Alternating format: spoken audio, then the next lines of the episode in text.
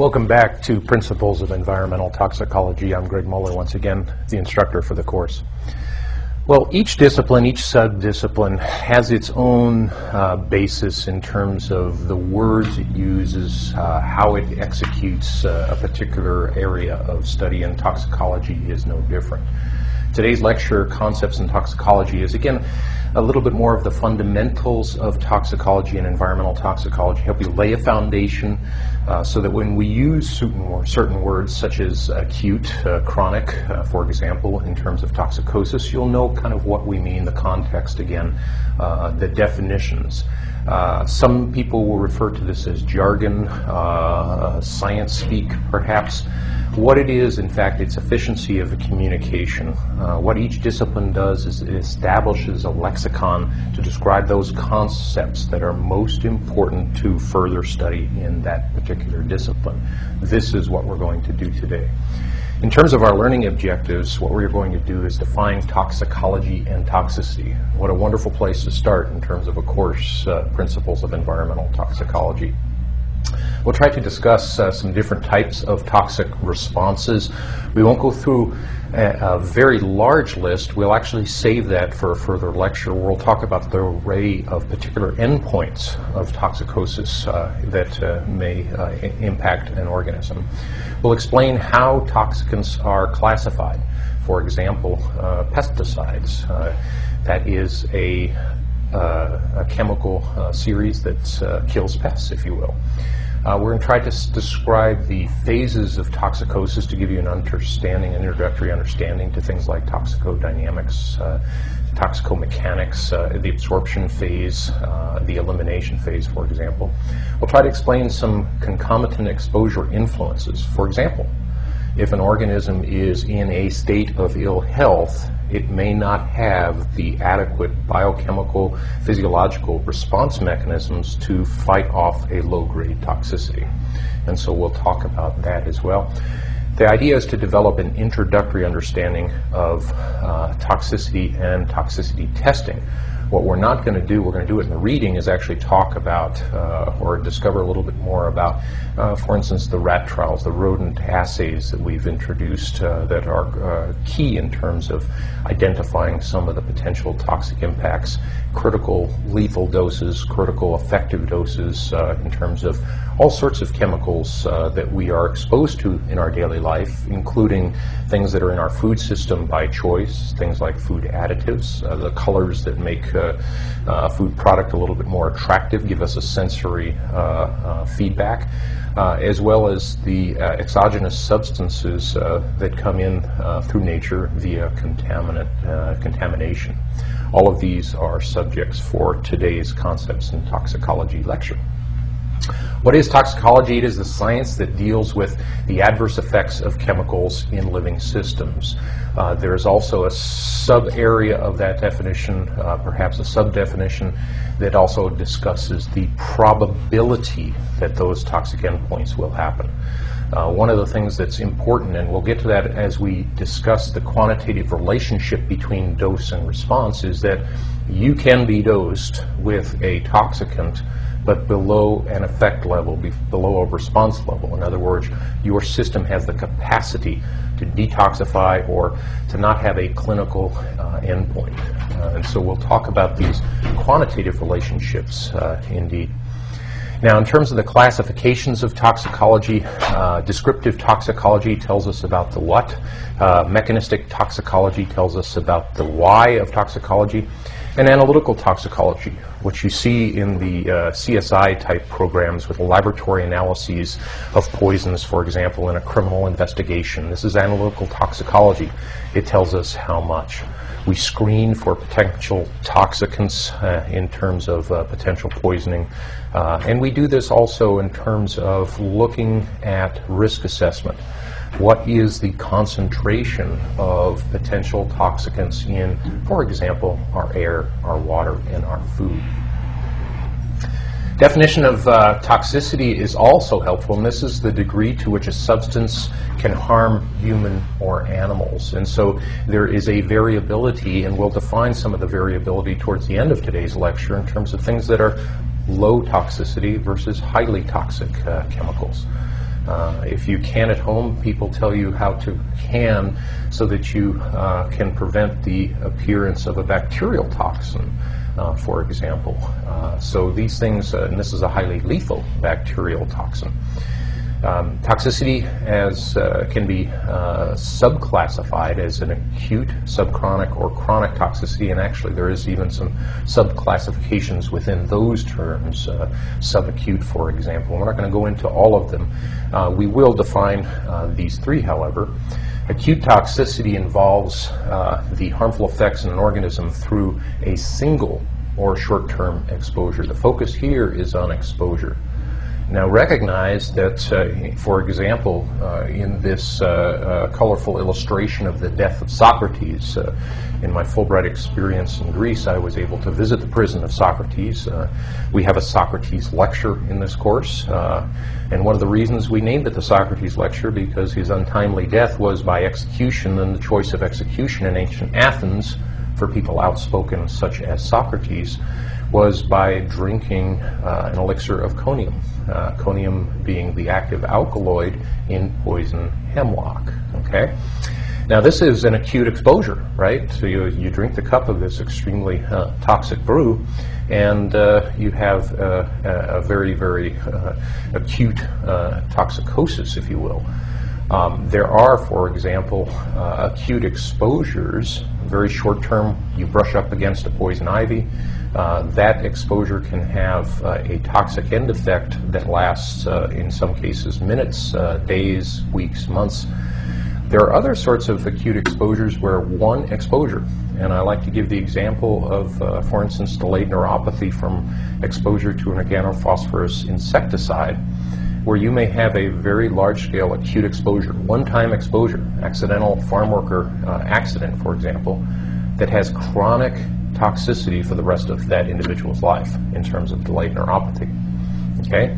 So acute exposures can have acute end effects, but also chronic end effects, and there's a little bit of difference, but the acute toxicity is one that is extremely rapid in terms of the onset of toxicosis from the exposure. Subchronic toxicity is the ability of a toxic substance to cause effects for more than 1 year, and that's a little bit of a sloppy term in terms of putting actual months on it, but it gives you some instance we're talking about on the order of months or short years, but less than a lifetime.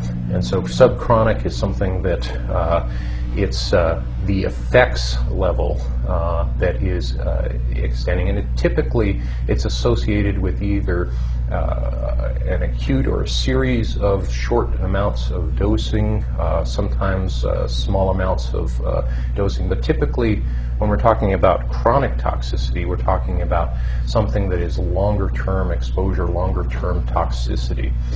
Chronic toxicity is best defined as the ability of a substance or a mixture of substances to cause harmful effects over an extended period. And this is characterized usually by repeated doses. And so this is where, for example, if you drank contaminated water from your faucet, and this was something that was undiscovered for a long period of time, this would be kind of a chronic exposure. Okay, low level typically, and quite often these chronic sort of toxicoses are not necessarily life-threatening because what happens is if you are exposed to an acutely toxic substance, you're going to have acute toxicosis, an acute episode, which usually makes you stop or limit that particular behavior. Chronic toxicosis quite often is one that builds up over time. Mercury toxicosis in terms of neurotoxicity from mercury is something that typically is a foodborne intoxication over a long period of time, typically on the order of years. This effect in terms of the exposure and the effects will last towards the lifetime of the particular exposed individual. One of the things we want to do in toxicology, just to give you a background, again, just to kind of familiarize yourself with all of the subdisciplines, if you will, of toxicology, is talk about the types of areas of study and the types of people that explore the interaction, the interface, if you will, between chemistry and biology. On this list, as we go through this, many students will identify with an area of interest in their own academic preparation. For example, wildlife biologists will have an interest in wildlife toxicology. But in terms of how people kind of exercise their scholarship, their study, their investigations, or just their job in terms of examining the different areas of toxicology, there are subcategories of toxicologists that study target organs or target systems. For example, we probably have all heard of neurotoxins, and the people in the area of study is neurotoxicology. We have genetic toxicology, reproductive toxicology, immunotoxicology, the ability of chemical substances to have an impact on your immune system. Typically that impact is the ability of a chemical to diminish your immune response to infectious agents.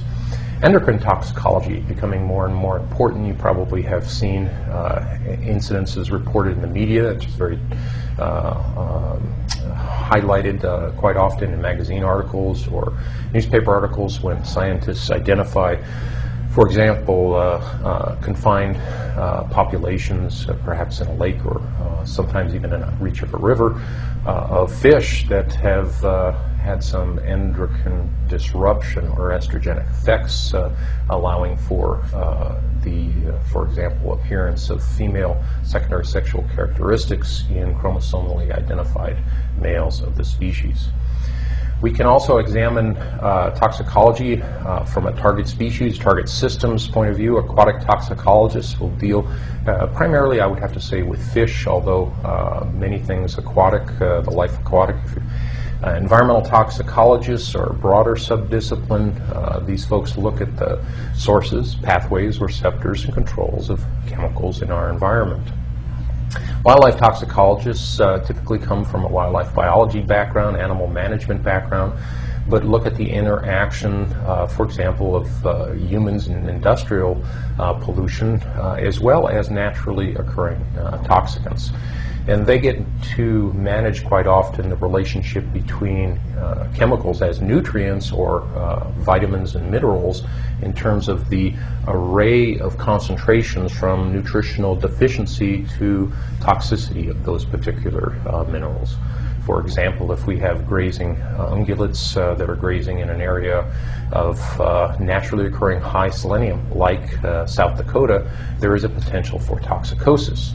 Those same species of animals grazing in the higher elevations of the Rocky Mountains in Colorado may actually have selenium deficiency because of the lack of selenium in the particular forage in that particular area.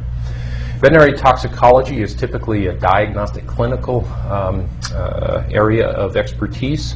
These individuals are typically DVMs that have additional study in the area of toxicology, typically a master's and more often than not a PhD in toxicology or a related field. These individuals will work with clinicians in terms of the practical diagnosis of potential toxicosis in animal populations. So this can be someone's cat who ate a bottle of aspirin, a dog that ate chocolate bars, cattle that broke a fence and got into a potato field and have alkaloid poisoning, or many other sorts of potential wildlife or production livestock or pet animal toxicoses. We can also classify toxicologists in the subdisciplines of toxicology in terms of selected responses. Teratology looks at malformation of the conceptus based on some sort of toxic impact to the molecules of life, DNA, RNA.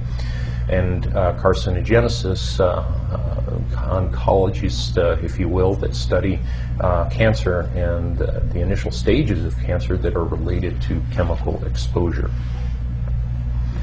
Now, in terms of the various fields that people go into in toxicology, applied toxicology fields include occupational toxicology, I'll often say it in this course that workplace exposure is one of the greatest areas of concern, because this is day in, day out, 8-hour exposure of airborne contaminants in the workplace if you're in a manufacturing environment. People get concerned, for example, with the fumes coming out of Xerox copy machines. There's been some concern over the past couple decades about those sorts of things.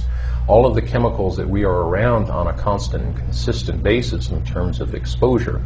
But workplace exposure, for example, in farm workers and pesticides, this is a high level, high concentration, concentrated product exposure in terms of pesticides and agricultural chemicals, as opposed to you and I that might get exposed to trace residues in a food product that we're consuming.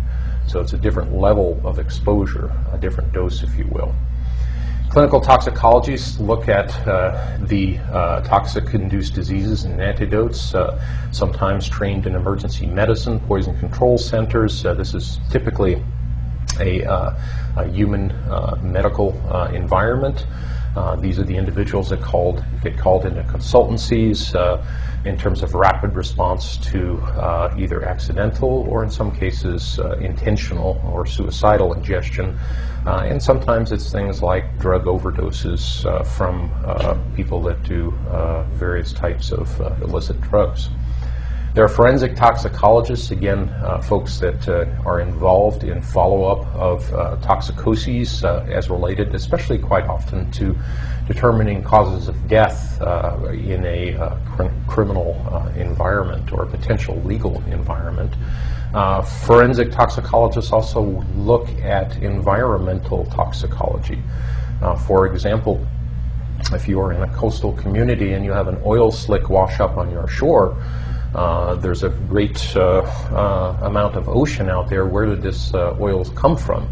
And forensic environmental toxicologists will actually profile the petroleum hydrocarbons in that particular oil slick and try to trace it back or fingerprint it to a particular source, whether that's a source of oil or a tanker.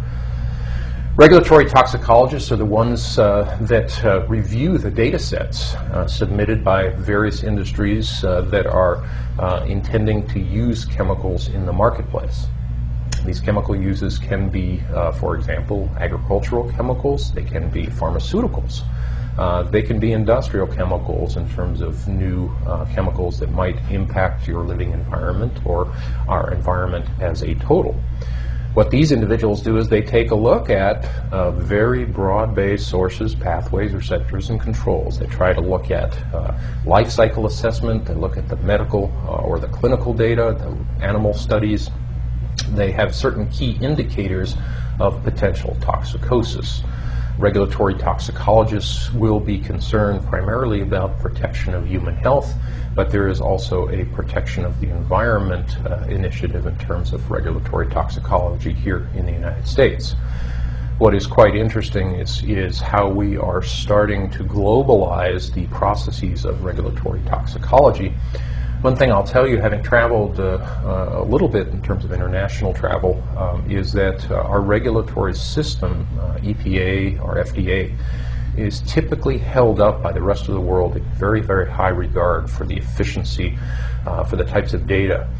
When our FDA or EPA rule on a chemical, I would say there is a tremendous number of countries out there that take that as the truth. And quite often they will adopt the recommendation of the US EPA and FDA. Is that uniform acceptance? No. In fact, many industrialized countries have their own sets of standards. But typically, there is harmonization, another term for you, of the rules and regulations about chemical use in the environment and in the human food chain. There is typically a need for some sort of harmonization just because of global trade and because of transboundary relationships between countries. These individuals will be involved in risk assessment. We talked about the risk assessment triad, and you remember all of the risk analysis sectors of how a process of risk analysis is performed from our introductory lecture. Developmental toxicologists will take a look at new chemicals and their uses. What we do in developmental toxicology is make sure that there aren't any key critical next generation or inheritable end effect responses of toxicosis. There have been some classic failures in this over the past 100 years. DES, diethylstilbestrol, given to pregnant women to ease nausea, but ended up causing birth defects in the conceptus, is probably the most classic example of developmental toxicosis, and our regulatory system, if you will, not having the, at that point in time, sufficient oversight and review prior to a chemical being used in pharmaceutical application. We can also classify toxicants in many ways. We can do them by the target organ. So we'll refer to some chemicals as hepatotoxins because they have a direct impact on your liver. We'll, in fact, have a whole lecture on target organ toxicity. So when we talk about neurotoxicity, we'll talk about the fundamental chemical reactions, for example, of how cholinesterase inhibitors actually bind irreversibly, somewhat irreversibly, to the enzyme, the neurotransmitter enzyme cholinesterase. We can classify toxicants in terms of their intended uses, so you'll hear us refer to pesticides, solvents, for example, biocides. We'll refer to toxicants sometimes as natural or synthetic. We try not to bias that. It's just a label in terms of its source in our environment, in our food chain.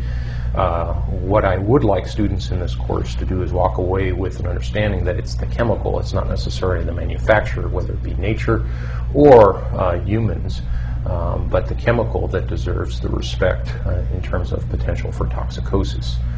As I've often said, nature is very, very good at poisoning us, and in many cases, much, much better than anything we could devise or invent in terms of our industrial chemistry.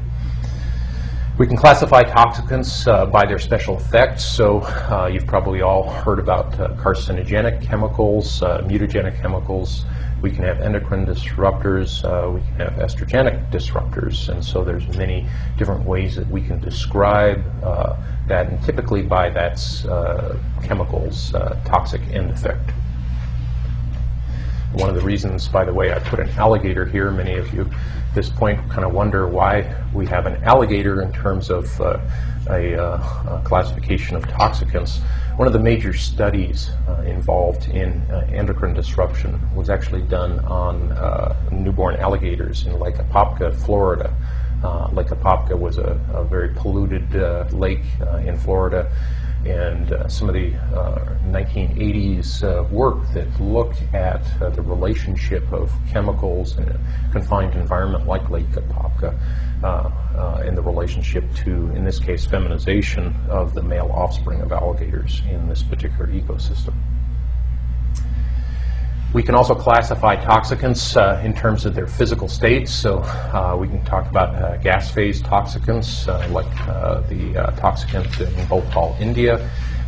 Solids in terms of, like this chemical here, this is acme arsenate of lead. It was an actively used insecticide in fruit orchards, actually here in the Northwest. It was a potent chemical. In fact, the legacy of lead arsenate is significant in the level of soil contamination, residual soil contamination of many orchard lands and other agricultural lands where this was used.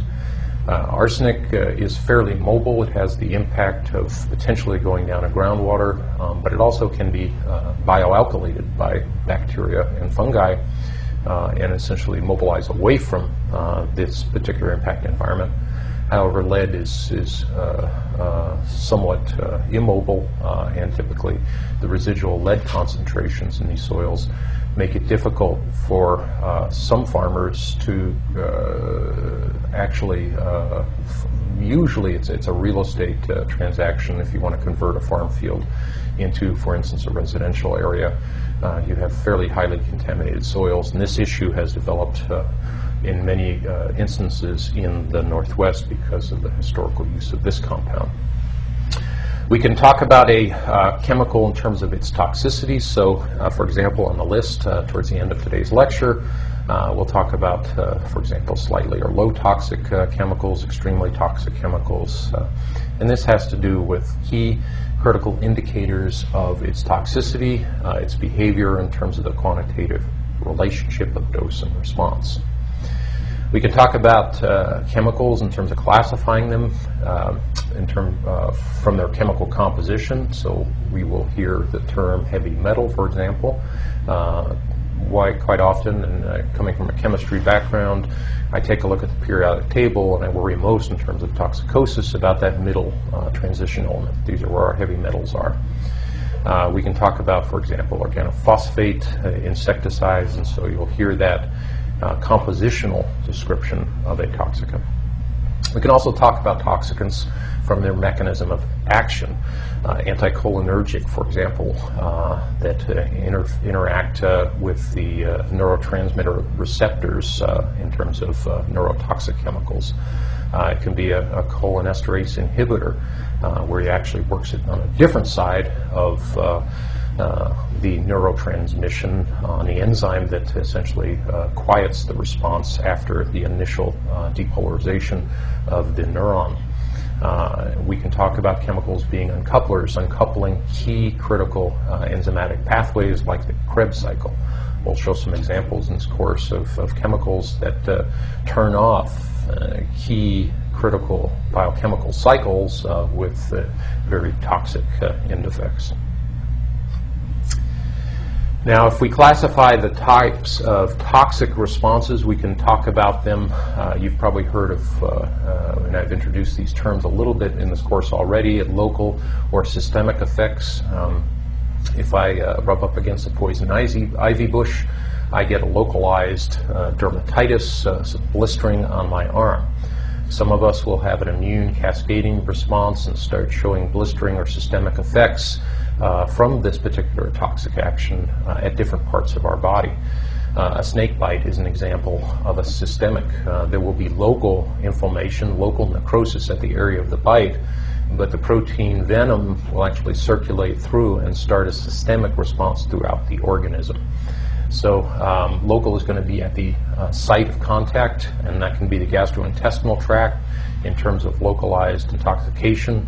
If we breathe a very toxic chemical, for example, the chemical in Bhopal actually mixes with the water. It's a plasticizer which was used by Union Carbide. It actually had a devastating response because it was very reactive with water. As you breathe in, your lung tissues are very moist. There was chemical reaction at the surface of your lung tissue and respiratory failure. With systemic responses, those effects can be distant from the exposure site.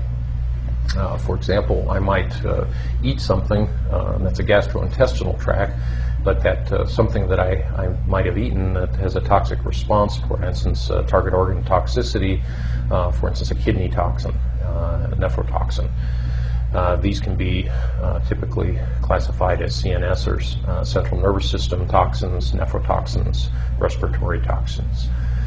We can find that it's not that uncommon to have both localized and systemic effects in toxic responses. Some of the responses can be classified as immediate, and that can be minutes to hours after a single exposure, and some of them can be delayed, and these can be days to years after exposure. We all kind of understand at this point that carcinogenesis is typically a delayed response to an acute or chronic exposure to a carcinogen. Cancer is a disease of decades.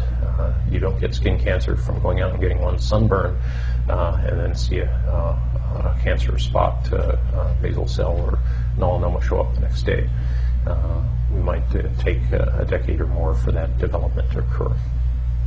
Both local and systemic and immediate delayed can occur in any particular kind. So sometimes we just use these terms, especially when they are, for example, specific to a particular toxin or toxicant. We can also look at toxic responses and classify them as reversible or irreversible. the reversibility of a toxic response is determined by the types of tissue involved. Hepatotoxins, for example, your liver is largely a regenerable organ in terms of the structures and function of it. It is used to a lot of damage. It's one of the primary organs for detoxification. So in a certain sense, this first guard gets a lot of insult, toxic insult, if you will. And in terms of our evolutionary strategy, because it is our first line of defense, it does have a significant amount of regeneration capacity. The length of exposure and the magnitude of the toxic insult is a part of whether or not an intoxication will be reversible. Reversible toxicoses, again, are regenerating type tissues, intestinal mucosa. If you've ever absorbed a particularly toxic material, or for instance, in bacterial toxigenesis, had a bacterial infection, those bacterial toxins will have a dramatic insult in terms of the lining of your stomach and gastrointestinal tract. And in fact, because of, again, evolutionary strategy of diet and the relative uncontrolled aspect of historical diets, these tissues need to be rapidly regenerating. Once the toxic insult has passed, these tissues need to be able to self-heal. Blood cells are another one. The average lifespan of a blood cell is something on the red blood cell is something on the order of 90 to 120 days. So there's this programmed replacement of a cellular tissue. Irreversible. Quite often, central nervous system damage is irreversible, even with antidotes, and there are antidotes for some neurotoxins. There is the ability to have, for example, this delayed neuropathy. Carcinogenesis is irreversible. Uncontrolled cell growth. We'll do an entire lecture on these types of toxic end effects, mutagenesis and teratogenesis as well. The photo up here is from an embryo grebe. This particular toxic insult was a high level of selenium. Selenium is in the same group 6 as sulfur, and can, in high concentration, displace selenium in fundamental biochemicals. Disulfide bonds, disulfide bridges, and protein folding can get interrupted by selenium substituting for those sulfurs. Selenium can also substitute into amino acids. For example, cysteine, which is a sulfur-bearing amino acid, can be substituted by selenocysteine. What happens is typically, this is a reproductive toxin because the next generation will have too much selenium, and quite often this is a soft tissue toxicosis. In this case, you see a deformed beak associated with disulfide bond interruption in beak formation. We can also talk about toxins and toxicants in terms of their bioavailability.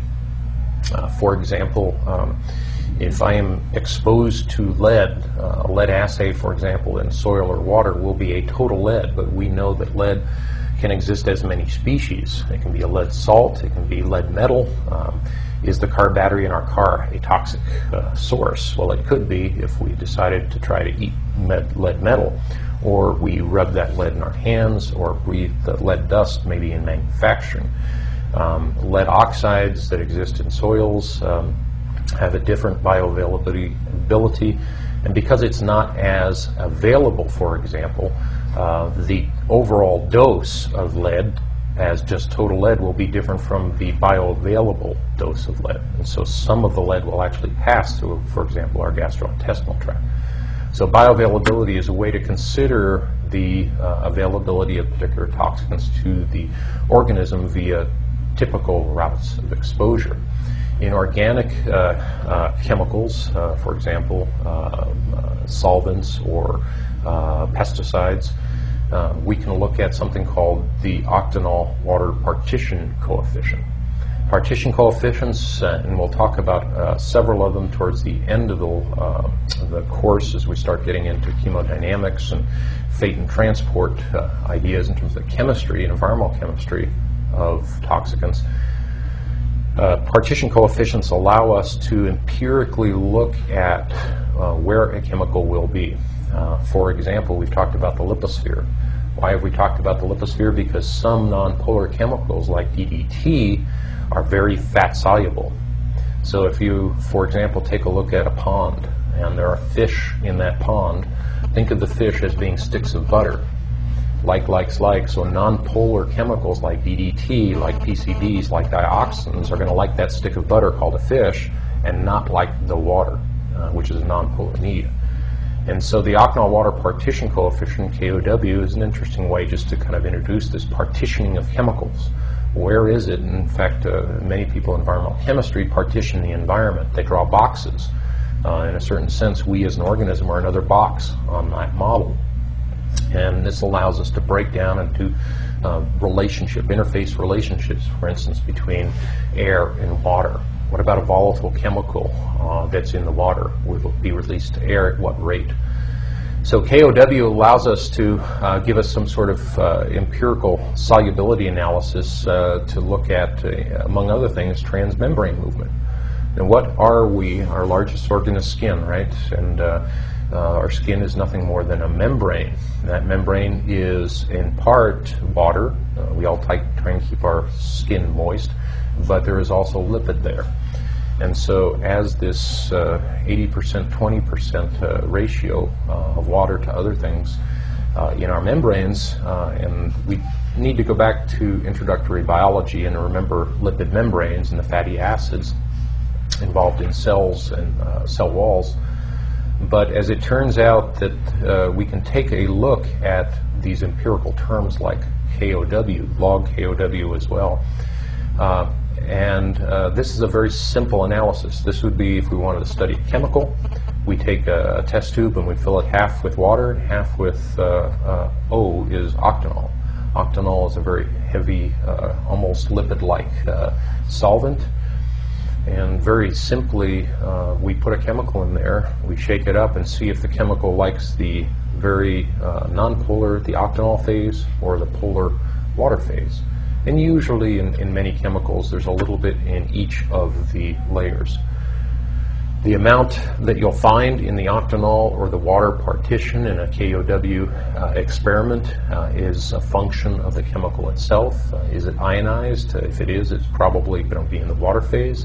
Is it nonpolar? It's probably going to be in the octanol phase. It doesn't mean there won't be any in the water phase, for example, but it'll be preferentially.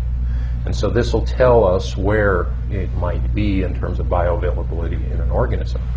Now, for example, when we look at chemicals like DDT and we analyze the lipid of an individual, we find the predominant mass of DDT is sequestered in the body fat of the individual. So if we calculate these log KOWs, and these are simple laboratory benchtop experiments, a little bit of octanol, a little bit of water, shake it up and find out which phase it's in. This gives us an idea of where we might find chemicals in the environment and within organisms, but also its potential for transmembrane movement. Because remember that our the epithelial cells on our skin, the epithelial cells in our respiratory tract, or the epithelial cells in our gastrointestinal tract are all have a lipid bilayer. Okay, and so what is an empirical way to kind of look at what is the good property of KOW in terms of transmembrane movement? We find that that's typically in the area of log KOW of 2 to 3. That's 10 to the 2nd to 10 to the 3rd. And that means that it's more in the octanol phase than in the water phase. And so things that are a little bit more lipid soluble by 100-fold or so are good in terms of transmembrane movement. Now, there are other factors in your readings in your book. We'll talk about some of those other factors, the size, the conformation, the charge of the chemical that assists transmembrane movement. But as we find this particular indicator of bioavailability, as we define it and study it, we can use it again as an empirical way to kind of understand these chemicals. The formula at the bottom gives you how to calculate the concentration of a chemical that's in the octanol phase divided by the concentration that's in the water to give you a KOW. An example of this is a chemical, NN-diethyl 3-methylbenzamide. It's also called diethyltoluamide, or DEET. It's something that, for example, many students will have used at one point in their life. DEET came to us in the early part of the 1900s, about 1930, I believe, it started coming into use as an insect repellent. As far as my readings, they still really don't know how it works. As it is, does turn out diethyltoluamide, or DEET, actually has a very good KOW in terms of transmembrane movement. The log KOW is 2.18. For example, that means that when you rub this on there, not only will you get an impact in terms of keeping the bugs away, but there is transmembrane movement. So there will be systemic circulation absorption of this particular chemical. Now, it has low toxicity. However, toxicity is a function of dose. And in the clinical records, there are examples of misuse of this particular product. For example, parents that that treat their young children, spray them down, for example, every night in some environments. There have been clinical reports of tonic-clonic seizures. It does cross the blood-brain barrier. We'll talk about that in terms of some of the aspects of how things cross these critical barriers. But DEET does have potential impact. In the late 80s, there was a commercial product, pet flea and tick spray by a major brand name that was called into question because animals treated with this, and again, here's a pet owner that is perhaps not following the label, treating repeatedly at high dose, and these animals were going into seizures and in some cases dying. There's also the aspect of these chemicals that have this transdermal absorption. They have the ability to co-solvate other chemicals and draw them in with them. And this concept has been used in transdermal drug delivery. So for example, DEET is one chemical, dimethyl sulfoxide is another chemical. You mix the pharmaceutical in, or some other chemical that you want to treat the individual with, into the solvent. The solvent carries it across that membrane. You get transdermal drug delivery. Anyone that's ever experienced a nicotine patches knows about transdermal drug delivery.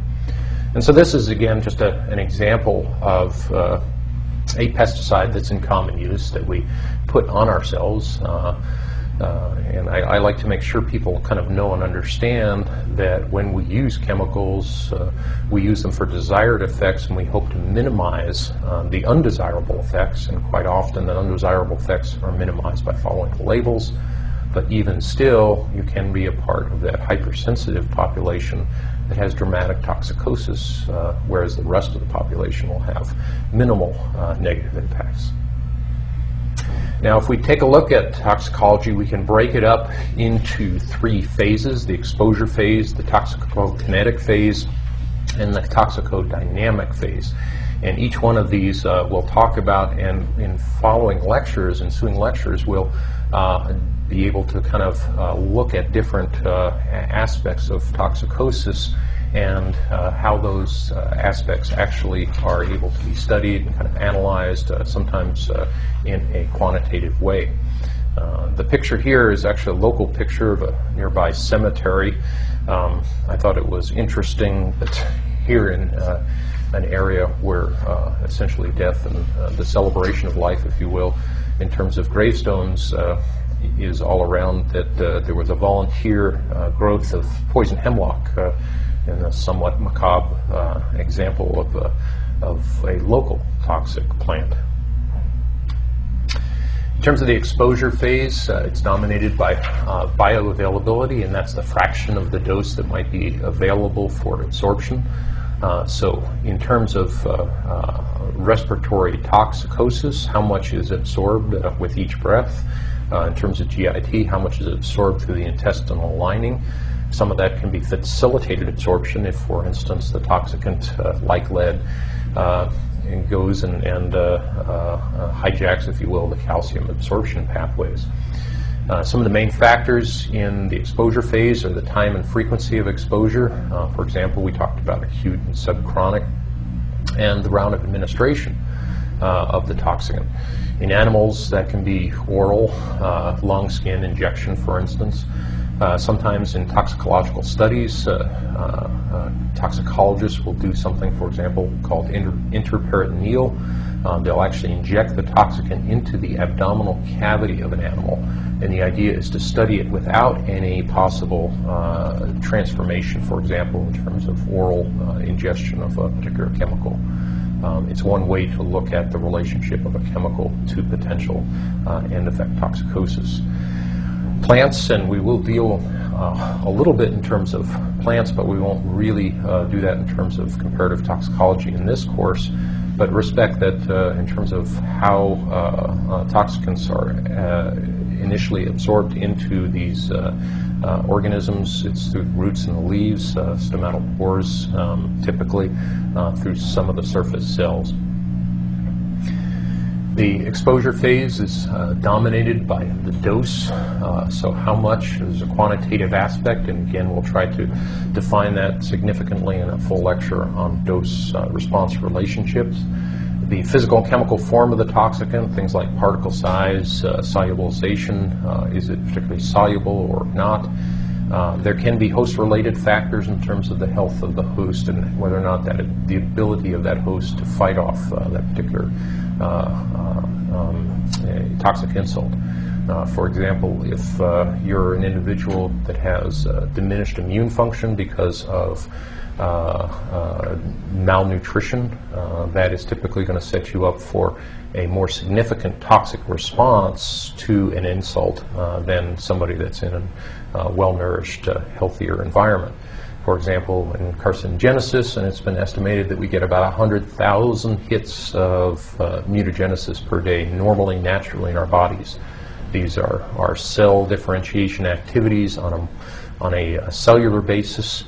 Our immune system is pretty good at detecting bad path cells and formations, and if our immune system is compromised in some way from disease or malnutrition, we have the inability to kind of self-manage these normally occurring malformations, these uncontrolled differentiating cells.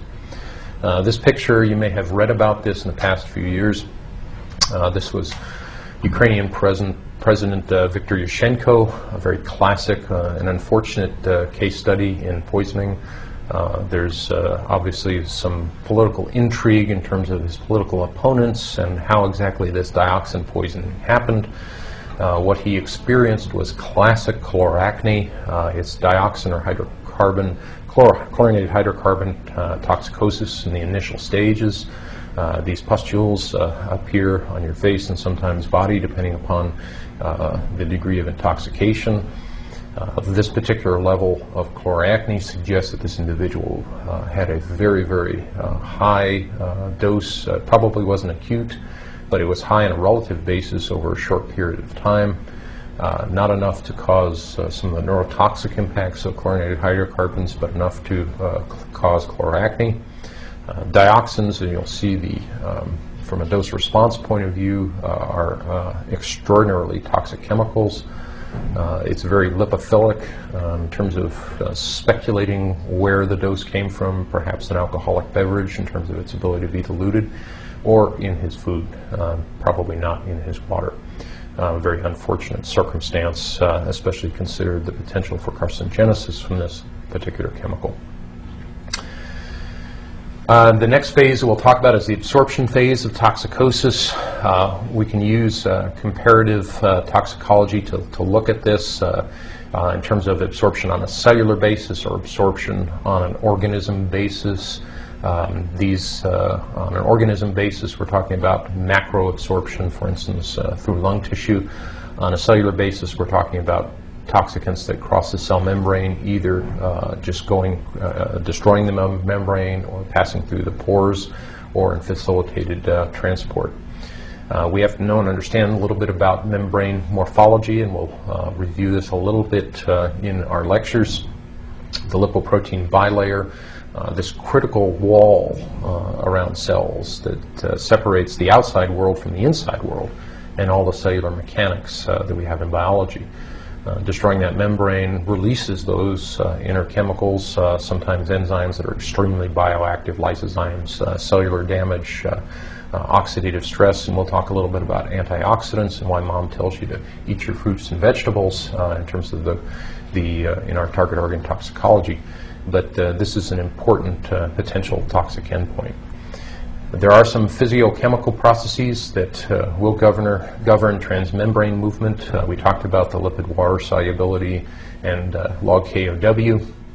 There can be, for example, ionization or pKa, functional groups, the essentially chemical morphology, including molecular size and conformation, how it will pass through these membranes. There can be, for example, and this is a classic in respiratory toxicosis, particulate migration. And these are macroparticles. They're microscopic in terms of their overall size because of the number of microns. But they can actually pass in through tissues and migrate from one place to another, essentially going into the interstitial spaces between cells. I had a roommate in graduate school, a Nicaraguan individual that had the unfortunate experience of grabbing his coat out of the back of a Jeep after the Managuan earthquake in the 1970s, not realizing there was a shotgun wrapped up in his coat, which fell on the ground and discharged. It hit him in a very tender place, the place where we all sit down, and he got a lot of buckshot in him. He did survive the incident, but for years and perhaps even decades later, he would notice buckshot that would migrate through very odd places in his body, even on his chest, where he'd see a dark spot. And over a period of time, that buckshot had migrated throughout his whole body in terms of just translocation. And so we're not as solid individuals as you might think. We do have lots of pores, cavities, and the ability for particulates to migrate as well. In terms of what governs transmembrane movement, simple diffusion governed by concentration gradients, a fixed law that you learned in freshman chemistry. We'll talk a little bit about that in absorption lectures. We can have filtration, materials that actually go through aqueous pores. They get transported the same way we transport various fluids in our body. They can also be carrier-mediated, carrier by other chemicals, either natural or exogenous or endogenous. Sometimes these can be facilitated as well in terms of different enzymes or proteins that are set up to facilitate absorption, for example, of nutrients. They bind nutrients and allow it to cross membranes in a facilitated way. Sometimes toxicants can play the role of that particular mineral or chemical and get facilitated absorption, essentially hijacking that mechanism. In terms of the sites of absorption, we have in animals the gastrointestinal tract, dermal absorption, lung absorption. In plants, the stomatal pores, the cuticle, and the roots. In insect, we find the pore canals, various oral, if they ingest a particular chemical that might, for instance, be on a food product, a leaf that they're eating might contain an insecticide.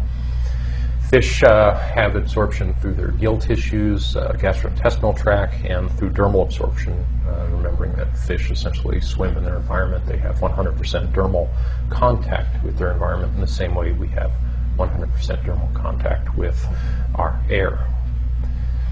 In terms of the distribution phase of toxicology, there's four phases, and this has something to do with the site of toxic action. We then go to storage.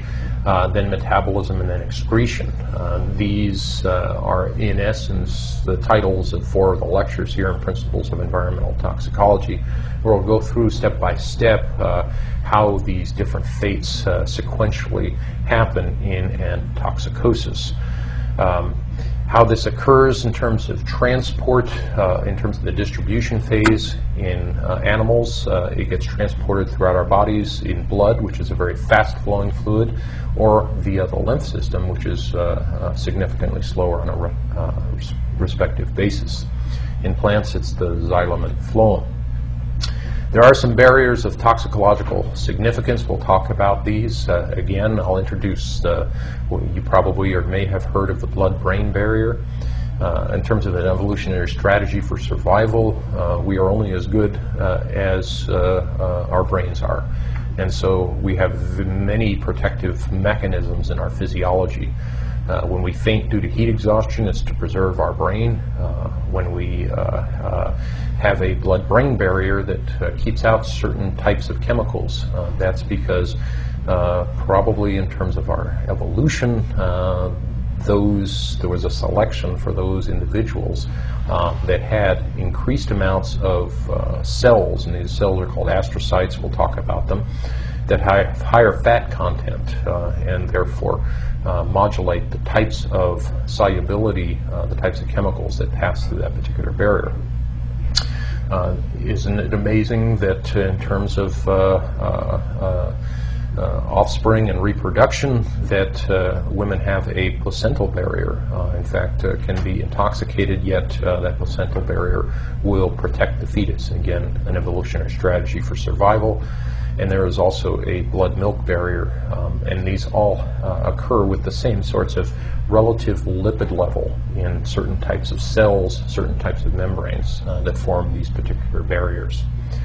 One of the things I want to introduce to you in this is a generalized respect for the variety of toxins as we talk about the interface of chemistry and biology. Biology is often very easy to visualize. Chemistry is a little bit more difficult. When we talk about toxins and toxicosis, I want you to start understanding the incredible variety of chemicals that can have toxic effects. I put a sea snake neurotoxin up here, which is a protein neurotoxin, to give you an idea of the complexity of some of these chemicals. And one of the challenges I have you do in this particular exercise, this particular lecture module online, is to analyze some structures, some protein structures, to essentially get inside of a 3D representation online at the Protein Data Bank and get an idea of the receptors that exist and on particular types of biomolecules for intoxication. Some of the factors affecting distribution include the affinity of particular tissues for the xenobiotic. So for example, there will be receptors, there will be chemical structures, there will be different proteins or enzymes that have an impact with a type of toxin. This will yield, in some cases, target organ toxicity. The blood flow to the organ, the liver gets first pass enterohepatic recirculation from the portal vein. So as we eat a toxicant, it gets absorbed. There is a tremendous amount, I think it's 60% if I recall correctly, of your blood flow from your intestines actually goes directly to your liver. This first pass impact with high flow and high impact in terms of the original site of potential interaction sets the liver up for either hepatotoxicity if it can't manage it, or for detoxification if in fact it can manage it quite well. Protein binding will be one of the factors affecting distribution. We set ourselves up for elimination, and as you'll see, in our biotransformation lectures and some comments today, that we are very talented in terms of our ability to detoxify many of the chemicals that we are exposed to, either from natural sources or from synthetic sources. The route of administration, the rate of metabolism, if it's something that has a slow rate of metabolism, that chemical is around a lot longer to do some damage if in fact it has high level of bioactivity. There is a potential for redistribution when we do target organ toxicity. You can look up in the resources. I've put a cartoon together in flash animation of enterohepatic recirculation. And this is a quirk, for instance, of our biology, where our liver will actually process materials absorbed through the gastrointestinal tract and transported to the liver by the portal vein, getting discharged through the bile ducts and the gallbladder back into the gastrointestinal tract after it's processed. What that can do is set up, because it's an upstream release, this allows for a very efficient absorption and utilization of nutrients. But because toxicants also follow this pathway, there can be a re-exposure in this recirculation that the processed toxicants, and sometimes that's a minor modification to the original chemical, can actually come back to visit you and cycle around and hang out for a while in terms of enterohepatic recirculation. We have the metabolism phase, and we'll do an entire lecture on this. We'll refer to this as your body trying to make grease into salt. One of the things that we want to do is take chemicals that are perhaps have limited solubility and make them more soluble. Why do we want to make them more soluble? So we can eliminate them via the urinary tract primarily. And so bioconversion and biotransformation is an important part of this process. We break it up into two phases. These are typically sequential phases, but they can happen independently, and very different chemicals can undergo very different metabolic processes in terms of the outcome. Typically what we find is that the metabolism of a chemical, the TTR, total toxic residue of a chemical, will actually be found in maybe one metabolite primarily, maybe two, maybe five or six, and different chemical structures, different modifications. This is your body converting chemicals from one form to another in the hopes, at least from a survival strategy point of view, that this transformation detoxifies that particular chemical, makes it less toxic. As it turns out, sometimes, because this is just operating in terms of thermodynamics and drivers of chemistry in terms of available enzymes and cofactors, sometimes your body actually takes something that has relatively low direct toxicity and toxifies it. In other words, it enhances or increases the toxicity of that chemical via this metabolic cycle. Some of the factors affecting this are environmental and genetic. Phase one, as you'll find out, is typically just associated with a functional group change on a molecule to make it more polar. Phase two, this grease to salt conversion, is something that adds a side group to it, typically, for example, a sugar or a sulfate group. And we'll go through these and the chemistry of each of these in fair treatment of a whole lecture. If we go back to dioxin, and we'll just reference this a couple of times in this particular lecture, if you look at this chemical formula here, what you can see is that this is a very nonpolar chemical. This is a very lipophilic chemical. You've got four chlorines. This is TCDD, tetrachlorodibenzodioxin. We're going to do a whole lecture on dioxins and dioxin-like compounds in this course. But this is a very lipid-soluble nonpolar chemical. And so what do you think the body might want to do to this greasy molecule? It's going to try to increase the polarity of it. How would you increase, in terms of, if you go back to basic freshman chemistry, organic chemistry, how do you increase the polarity? Well, you start adding hydroxyl groups, you start adding sugar groups, you start modifying this particular chemical, increase its polarity via these biotransformation reactions. And that is, in essence, phase one, phase two biotransformation. And we'll see some examples in that lecture. And we'll talk about some of the metabolic pathways of dioxin in the dioxin lecture. There are some factors that influence toxicity. We have all seen the movies where someone gets poisoned by one of the actors in the movies, and perhaps you've got 24 hours to live unless you tell me the big secret, and then I'll give you the antidote.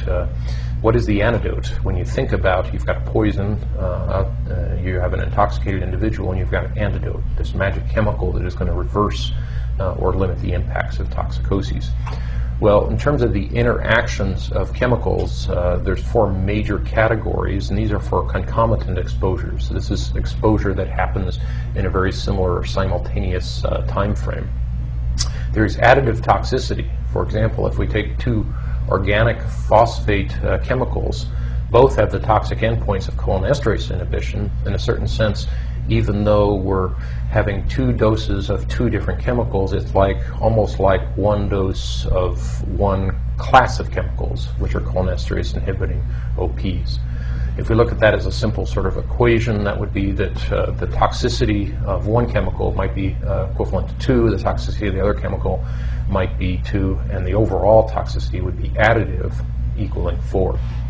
We can have synergistic toxicity, and this is where it's more than additive. The sum of the two is more than each individual, and that's can be represented by 2 + 2 = 10, a significant enhancement of toxicity. An example of that would be carbon tetrachloride, CCl4, combined with ethanol, leading to hepatotoxicity. Without ethanol, it's still toxic, but it's not as toxic as the combination.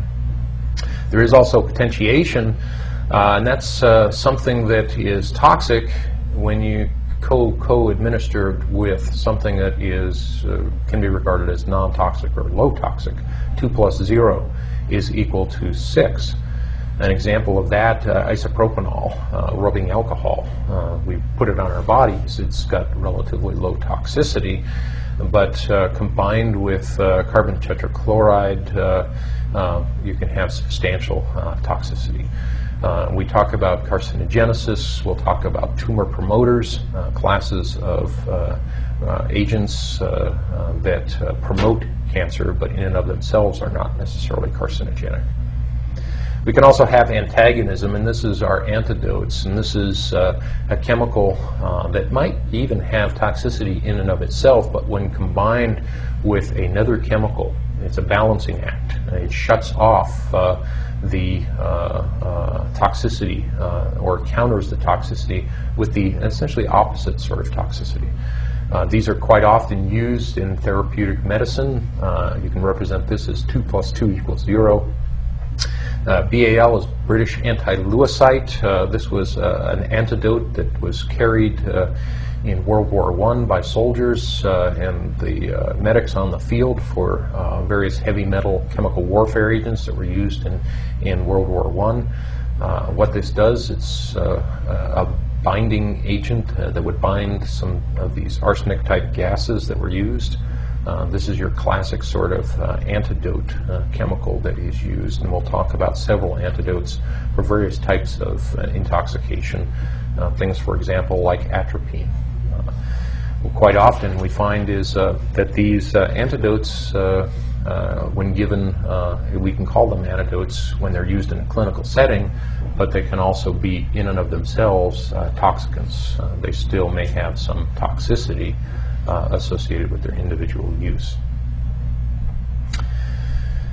The final step in our phases of toxicology is excretion. We want to get rid of the stuff.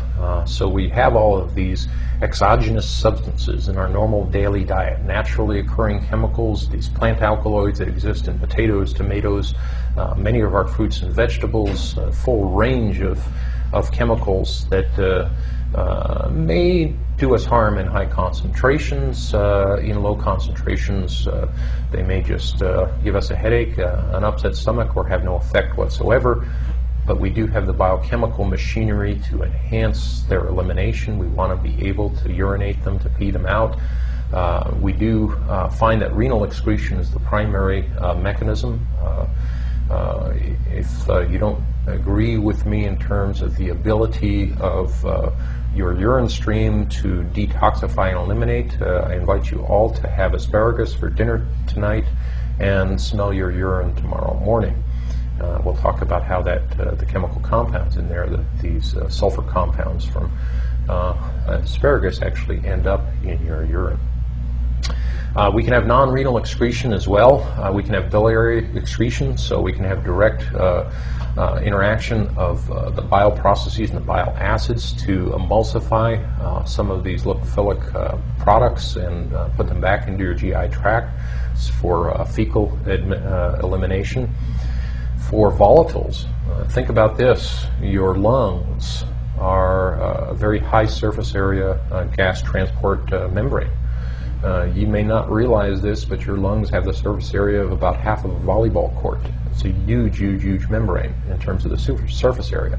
Tremendous potential for gas interchange. If we have a substance in our blood, in our pulmonary system that is volatile, there will be exchange. There are certain chemicals, for example, selenium. If you are exposed to high selenium in your diet, and many of us will take selenium in our vitamin pills because it is a required trace element, high selenium will actually give us a little bit of garlic breath because of the volatile compounds, selenium compounds that are produced in our metabolism. There can be, as well, in terms of excretion, comparative aspects to how animals and plants excrete and detoxify. And in fact, what we find in terms of things like herbicides, there are selective herbicides. For example, if you're in agriculture, there are classifications of broadleaf herbicides. What does that mean? That means that the broadleaf plants don't have the ability to detoxify this toxin, whereas, for example, grasses or some other plants might have the ability to detoxify this particular compound and eliminate it. One of the things we want to learn about is toxicodynamics, and these are the quantitative dose-response relationships, and they have to do with the increase of dose yielding a critical endpoint that leads to toxicosis. We can kind of look at the chain of events in terms of this is why, for example, these toxic chemicals and the modifiers that you hear in the media have do not necessarily have a relationship in dosage. What we want to make sure is critical that a toxic chemical will have a relationship to dosage in terms of a dose-response quantitative relationship. But this toxic chemical will have some sort of key interaction and will modify some sort of critical physiological or cellular target. This is a key interaction. These key interactions can be subclinical in terms of potential toxicosis. We can have biotransformation, we can have repair, low dose, we can have no observation of toxic endpoint. That key lesion is modified, and that can be tissue necrosis, it can be a change, it can be immunogenesis, whatever, all of these endpoints that we'll review in this particular endpoints lecture. With sufficient dose, we can have a progression or a buildup of these toxic responses such that we finally get some sort of level of overt biological response or effect. So we cross a threshold, and that's key for systemic toxicology. We cross a threshold where we start observing clinical toxicosis. And so under that threshold, we're not seeing toxicosis. Our system is managing it. Now, these thresholds for effects can be a range of end effects. It can be, for example, lethality in some organisms. It can be, for example, if it's a pharmaceutical, there can be desirable end effects. For example, managing a disease that we want to have a positive end effect, but under a certain dose, you won't have that effect. So you have to have a certain clinical threshold that you have to cross in terms of the amount that's dosed. One of the key concepts to think about in terms of toxicosis is intrinsic activity, and that can be a response. And recognize that we are chemical beings. We are full of chemical responses, most of them favorable, and that's why we're here. But we can have intrinsic interactions of toxicants. Agonists are substances with intrinsic activity. So, for example, an agonist to oxygen, which we breathe and use in terms of our terminal electron acceptor in our respiration process, is an agonist. An antagonist is something that works against that. So carbon monoxide, which will bind our hemoglobin somewhat irreversibly relative to oxygen, is an antagonist. Okay? So agonist, antagonist, good terms to remember. In terms of a toxicant and a receptor, you've got some binding or some response here of the two coming together. Typically we find if we classify pharmaceuticals, those are often regarded as reversible. Toxicants typically non-reversible. And what we find is that we can sustain a certain amount of toxic damage and rebuilding. And it all depends upon the type of exposure. Is it acute? Is it chronic? Is it something that is, for example, in the one molecule, one hit theory of cancer? All you need is one molecule of a carcinogen to modify this critical lesion to start this non-differentiated cellular process called cancer. And these cells will replicate. And so that is one model of our understanding of cancer. Give you an example here, since we started talking about oxygen, of agonist-antagonist interaction. You may or may not have heard of methemoglobin formation. This is sometimes referred to as blue baby syndrome. This comes to us because what happens is our hemoglobin, which is typically ferrous iron, is oxidized to ferric iron. You can see that in these blood stains here. This is normal blood, fairly bright red. You get this chocolate brown methemoglobinemia. What happens because there's reduced oxygen transport? That's why we get the blue baby and blue baby syndrome. We can have oxidation of ferrous iron by nitrates, and typically this is the active ingredient is actually a reduced form, nitrites, and this has to do with juvenile inability to manage nitrates sufficiently. Naphthalene, chlorates are also, and acetaminophen, which is on your analgesic shelf, are also chemicals that in high concentration can cause methemoglobin formation, methemoglobin. And we have a certain amount of methemoglobin that forms normally and naturally. It's when we have too much that we go into respiratory distress. We just don't have the hemoglobin to transport oxygen in our. So what we find also is an antagonist impact of competition for oxygen binding. Carbon monoxide binds at the ferrous iron, as does cyanide.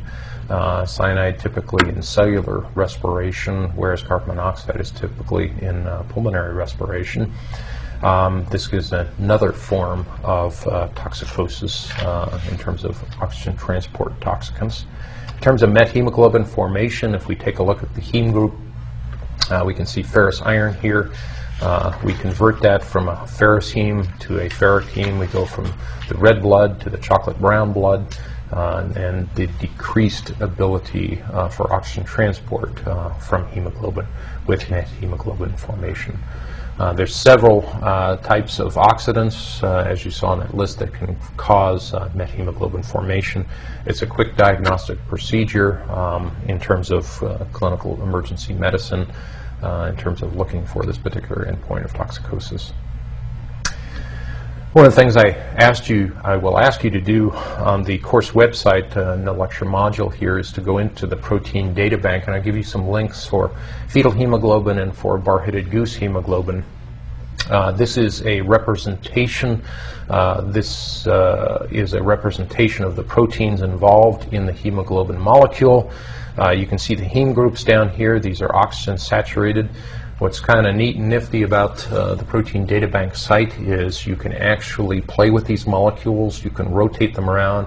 And even though it's still a two-dimensional representation of these complex molecules and the helices of the peptides and the protein, it still will give you respect for the dimensionality of receptors. And I think that's a good thing to have, especially if you don't come from a strong chemistry background. But I want you to get into Protein Data Bank and just for your own edification, play with this. Rotate it around, look at what, you know, consider yourself to be a toxicant like a carbon monoxide. What would you have to do in terms of where you would have to go for the active site of the particular molecule? When we talk about toxicology, we are often talking about protein-chemical interactions. And so I want you to get a good idea for receptors, dimensionality of receptors, beyond perhaps just stick and ball drawings, get a little bit into dimensionality. We talked about the importance of toxicity rating. This quick chart gives you a classification, and this is oral human dose for average adults. Obviously, there is some concern, an increasing concern, about these toxicity ratings for children. Children eat more on a body weight basis, and as well in terms of toxicity. They are developing many systems, their neurological systems, many of their overall processes are being developed early in their childhood, and so there can be these developmental impacts in children. But we can go from practically non-toxic, 15 grams per kilogram body weight, and that's more than a quart in terms of what the average adult dose would be. So you'd have to expose yourself significantly. We go into very toxic, where we get into the 50 to 500 milligrams per kilogram. And by the way, many people don't understand kind of mass conversions, especially in the US, where we're dealing with pounds and ounces. I always tell people to weigh a nickel. A nickel is about 5 grams. And so it's a good idea, for example, in terms of slightly toxic, you'd have to eat something about as heavy as a nickel for the average adult to be poisonous. So it's a macro quantity. You'd have to be exposed in a fairly massive way, as opposed to some of these extremely toxic or super toxic, less than 5 milligrams per kilogram. And so this is these acute hypertoxic materials. One drop, the things like botulism toxin. Finally, this gives you an idea of the spectrum of toxic doses. And this is something we'll talk about, LD50s, or the lethal dose for 50% of a population. This is typically in animal trials. And LD is lethal dose once again. And this is milligrams per kilogram of body weight. And you can see, and Paracelsus tells us that the dose makes the poison, that even things like sodium chloride or table salt can have a lethal dose. So as you go from ethanol to sodium chloride to ferrous or iron sulfate, morphine, phenobarbital, we start getting into DDT, where we start getting into the 100 milligram per kilogram range. Picrotoxin is an alkaloid. In plants, it's called the fishberry plant. I have a picture of it here. In Southeast Asia, they call it the fishberry because the particular seed pods of this particular plant, if you throw them into the water, it's a neuromuscular toxicant. It actually paralyzes fish. We learn about a lot of the toxicants in nature from indigenous peoples. Strychnine sulfate, the LD50, is 2 milligrams per kilogram. It's a neuroexciting drug. It actually has been used in the early parts of the last century as a doping stimulant in athletics. The early years of the Tour de France, for example, in bicycle racing, perhaps ancient history when compared to modern doping concerns, but it would be not unusual for athletes to take wine doped with strychnine as a way to make it up a hill. Nicotine, if you're a cigarette smoker, the LD50 is 1 milligram per kilogram. The turbocurarine is a curare alkaloid from plant species Strychnos toxifera. In South America, curare poison arrow tips you see in the movies. It's a muscle relaxant toxicant. Tetrodotoxin we'll talk about in one of our target organ, or I'm sorry, ecological biochemistry discussions. This is a toxin that comes through a dinoflagellate in marine environments that gets bioaccumulated up the marine food chain, such that the high predatory fish like groupers, barracuda, will have a high dose concentration in their tissues. This is a neurotoxin. Dioxin, especially TCDD, tetrachlorodibenzodioxin, the LD50, and this is a 1 microgram, not milligram anymore, 1 microgram per kilogram, so highly toxic.